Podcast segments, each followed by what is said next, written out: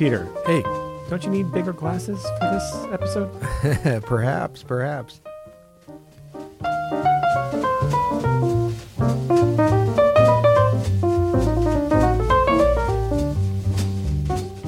I'm Adam Maness, And I'm Peter Martin. and you're listening to the You'll Hear podcast. Advice and inspiration for music Oh, and life. You Coming leaned you. into it. You leaned into the inspiration. What are you doing? What, are you checking your message up? We, we're doing a podcast here, know, buddy. you know, I gotta. You know, we did podcasts on why not to have your phone open as you're doing important things, and I I'm violating that. That's okay. our own good. rule, Peter. It's all good. We're having fun here. Oh Hope Oh, everybody's doing gosh. well.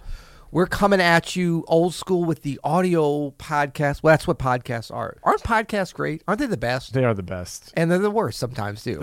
Not today. like people. It's They're they're the like best. people. They're the best. You know. They're the worst. Yeah. We're, well, we're here in our new Pod Suite. This is like Pod Suite V3 here. Man, this is like this is pandemic version of the pod pod suite. Yeah, we got a plexiglass uh, sheet between us, which is really, I think, just for the placebo effect. no, dude, it's real plexiglass and it's a barrier.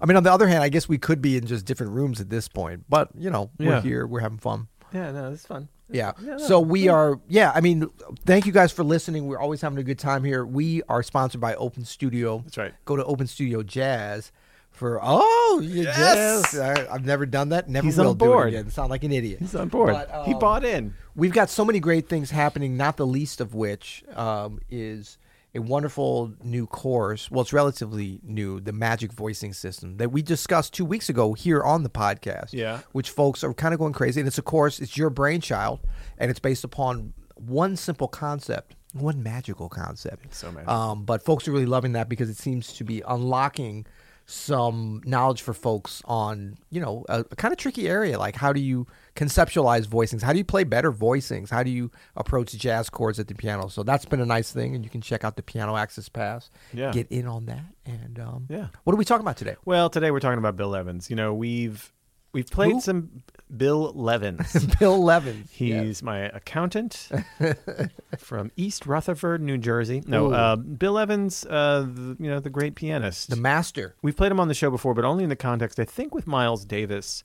yeah And you know, no, we played him before We've- I think we have played him before, Yeah, too, but, but- not enough not enough. And I thought we would do. We haven't done. It's been a long time since we've done a a two jazz pianist reacts. This isn't even a YouTube video, but it feels like. but it's supposed to be like two jazz pianists reacts to Britney Yeah. Spears. you all can imagine record. the thumbnail. It's like Peter double pointing at me, and I'm like, whoa, yeah. And so that's what we're going to do today. We're going to listen to Bill Evans' "Autumn Leaves" from Portrait in Jazz, uh, which is one of his iconic records. Scott LaFaro, Mm. Who? Scott LaFaro, ever heard A young him? Scott LaFaro, I believe, on young, this recording. right? well, he was always young because, Yep. unfortunately, yeah. Um, and then a young, but a very young Paul Motian. yeah. Um, and this is just one of Bill's great solos. So it starts with the melody which you heard there with that little intro, the don't don't don't don't don't don't don't don't that little like uh, three over four thing that they do as a trio, and then uh, there's the bass solo and there's some really good interaction with that. But we're gonna skip all that because we're gonna go straight to the piano solo. What really matters here? Yeah. Um, I think I transcribed this solo as a young teen. It's it's been often transcribed and for good reason. I mean, this is a good one to. In fact, you might even say on two fronts. If if you're only going to transcribe Bill Evans, one Bill Evans solo, but why would you? But or a first one, although this is not the easiest solo No, to it's transcribe, not. but it, know- it could be a good entry point if you're at the level you can handle it, right? Bill Evans solos are a little bit like they're a little bit like Keith Jarrett solos, or even like um, someone like Bud Powell solos. Like you think they're going to be easy, right? You think Right. they sound easy because they make it sound so easy. That's And that's you- that's the that's the great trick there. And then you get in there and you're like, oh snap, this is actually fairly difficult. So, Yep. but this is a great solo. So let's check it out, and we'll uh, we'll share our thoughts once the solo's over.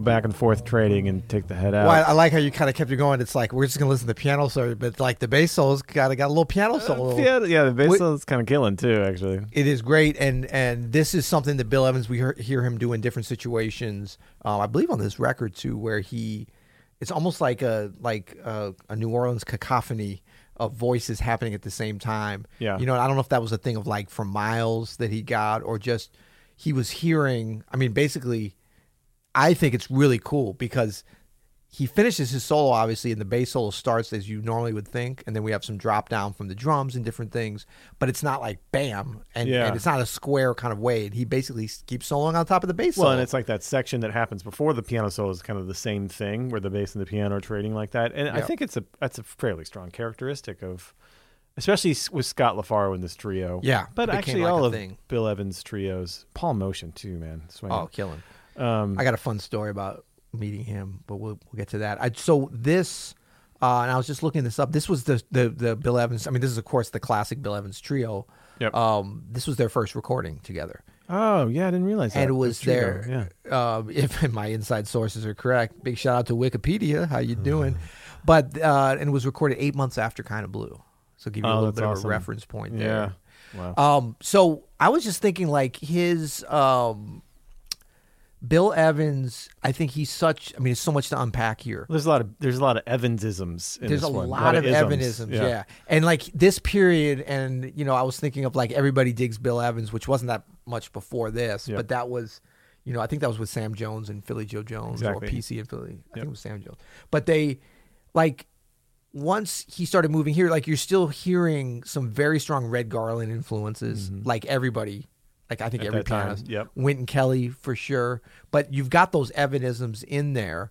And like he's definitely it's the beginning of this trio concept specific, I think, to Paul Motian and Scott LaFaro. Yep. Um, but we have the historical context of hearing, you know, at the Vanguard and the the later, you know, the short lived, but those great recordings and of this great trio and where it developed. But you're really hearing that happen, I would say already. Yeah, and and exactly right. And I love that you mentioned the Red Garland thing because he does one of his Billy, Billy, Billy, you know, Billy Evans, Billy Evans, oh, does one of out his of Bill East Evans- Rutherford. Bill Evansy things where he does, um, which I think is is directly related to Red Garland, where he he does something like, like Yeah. he does the chords with the single line. Now Red might do like With more octave, right? octaves or spread voicings. Yep. But the fact that he's he's doing this melodic, It's a tough little thing too. The way he does it is not Yeah, easy. Yeah, yeah. It's not easy. And then. I, what I love about this solo too is, you know, the um, that kind of I don't think that was the exact theme, but that theme at the beginning, yeah, you know that that sort of uh, turn Yeah. with a wide interval at the top, little riff, little riff. little riff, is a theme that keeps coming back. And then another Evanisms uh, uh, that he does is that whole like, you know, Yeah. that triplet, triplet on triplet, right? Oh yeah, down, down, down, down, down, take it down, down, take it down, take it down, down, down, take it down, down, down, down. So if you're here, you know, uh, two, three, four, da, da, da, da, da, da, da, da, da, da, da, da, da, take it down, down, take it down, down, take it down. On the on the piano is something we don't think about that much of, like,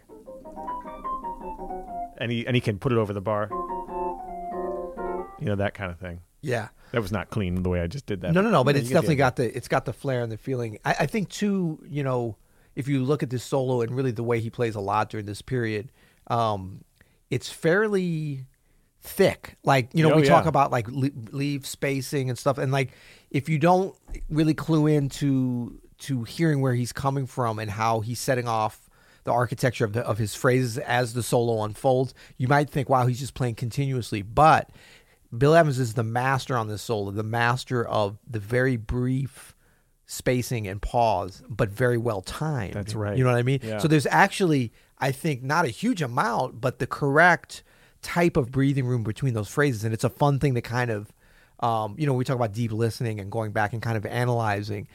Learning some techniques about how you can incorporate that into your playing, no matter what style or tune you're playing over. Yeah. Like because it's a it's a great thing to have. Yeah, it's easy to set up your phrases to have space when you leave a lot of space around them, and that's important sometimes. But what about when it needs to be denser? You know, you talk Yeah. about Bill Evans, you talk about John Coltrane, Yeah. the master of that as well. Uh, different ways to do it, um, but that's that's I think a, a great thing that kind of jumps out Um, Well, and he had his own signature space. He would have his own like this, and he does it a lot in this one, where he he breathes on on the one. Yes. which is something that is counter. Like we kind of teach And sometimes comes against. back, comes in on the Anna one. Right, he's always like one, two, three, four. Yeah. Yeah. And then when he hits on one, it's Yeah. actually pretty powerful. Yes. You know what I mean? And well, we always talk about like the syncopation, like letting it delay, letting it delay, and then bam, because this is it's a it's a it's a it's a call and response with yourself rhythmically, but it's also like setting up the drama and setting up the uh, the resolu- the rhythmic resolution in a way that's a little bit elongated. yeah, that's great, man. Yeah. Well, thank you, Bill Evans, for the beautiful track. I do recommend transcribing at least the first chorus of this. You'll get a lot of really solid um, jazz theory Yes. on a tune that you probably should know anyway, and it's a great solo to, to start with. I think this would be challenging for beginner. I think even for an intermediate player to do all like I don't know ten choruses or whatever he does, it's Right. a long solo. So, yeah, yeah, but that first chorus is fairly easy to hear, and you're going to get a lot of great information. absolutely. And I was just looking up. Everybody digs Bill Evans. Totally recommend that record. I know a lot of people have heard it, but Sam Jones? like yeah, Sam Sam Jones. Yeah. Philly. I mean, that's and it's such a like to to hear the way Bill Evans plays with that trio versus this trio. It's still Bill Evans. You know, a lot of people are like, wow, he's play. He's not playing differently. I mean, he's playing. It's a different recording. That what is this like a year? Because this was his first record, I think, on Riverside. Yeah, it's like a year, a year and a half or so, maybe two years.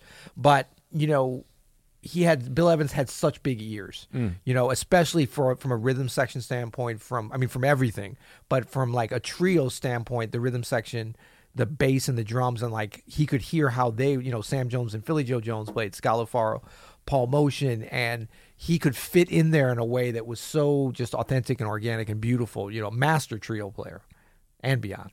Good stuff. Oh, I should tell my Paul Motian story real quick. Yeah, go for Are for you it. begging me to No, you tell got it? it. You Oh got no, no, no. It, Okay. you got it, you oh, got if, if, really? You want to hear it? Okay, cool. Yeah, Um, so I met Paul Motian maybe like 93, 94, 1993, 94. When I was playing with Roy Hargrove, and he's touring around Europe. Of course, I you know knew Paul Paul Motian, but he was so like understated. I was like, wow, that's him. And I met him. Hey, how you doing? And he was famous around that time because he was like 15 years ahead of the curve on the, you know, about one bag travel. You taught me about one bag one travel. bag travel, Yeah. baby. Yeah. yeah. I mean, I didn't know about it back then. I had one huge duffel bag, and I was, you know, bringing all sorts of stuff. But Paul Motian had he didn't travel with drums, which of course nobody does now. Yeah. Um, but even he was ahead of the curve with that. He's like, you know, they'll provide drums wherever, and he was touring heavy in Europe, and I mean, everybody loved him. Hmm. And uh, he had one bag. He had like three kind of days worth of clothes. He said, and he would wash stuff in the hotel or send it out. And we were all like, oh my god, you know, we had like eight suits on the road. We were young lions and Yeah. whatever. We were like, man, this guy is legend, but he's kind of crazy. But it took me, you know, 15 years later or so that I started adopting that. And I'm, I don't want to say I'm the the Paul Motian of modern one bag jazz musicians traveling, but I kind of am. I mean, Yeah. I've kind of I've mastered it. I've perfected it. But Paul Motian was my original because I was like, wow, that seems like so so much freedom. I didn't get it because I literally used to bring like a hundred CDs on the road in Oh these like gosh. folders and st- I mean, I had so much stuff. And Brian Blade was That's not to sell, by the way. That's to listen to. that's on to the listen to. I, plane. yeah, exactly. Yeah. And then Brian Blade, who I was traveling with, I guess that was a couple. Oh, uh, maybe no, yeah, it was like 94, 95. He used to bring L a record player and LPs in his big bag to have in his way. room. He might have still. He probably did that like six months ago. What am I talking about? Hipster Brian Blade, Hipster, man, bringing an He LP. was- that's what he was doing. so I Come mean, like on. we were more, you know, like uh, in a kind of different place with that. But Paul Motian, I always kind of had that in my mind. I was like, that would be so cool, but I just couldn't conceptualize it I fully. remember the first time I flew with you, Peter. You, I, I came to the gate and you were there, and you just had a backpack, and I was like, "You check your bags," and you're like, "No." Oh man, I hadn't checked the I hadn't checked the bag since the '90s, bro. no, maybe early 2000s. Yeah, I'm serious. I, I I probably haven't checked a bag in 15 years. Are you serious? Yes. Why? Wait, because you know what? Waiting at the thing is the worst, man. It's the worst. Having them lose your bags is the worst. It is the worst. Yeah. I, it is. well, Yeah. Yeah, yeah. All right. Until next time. You'll hear.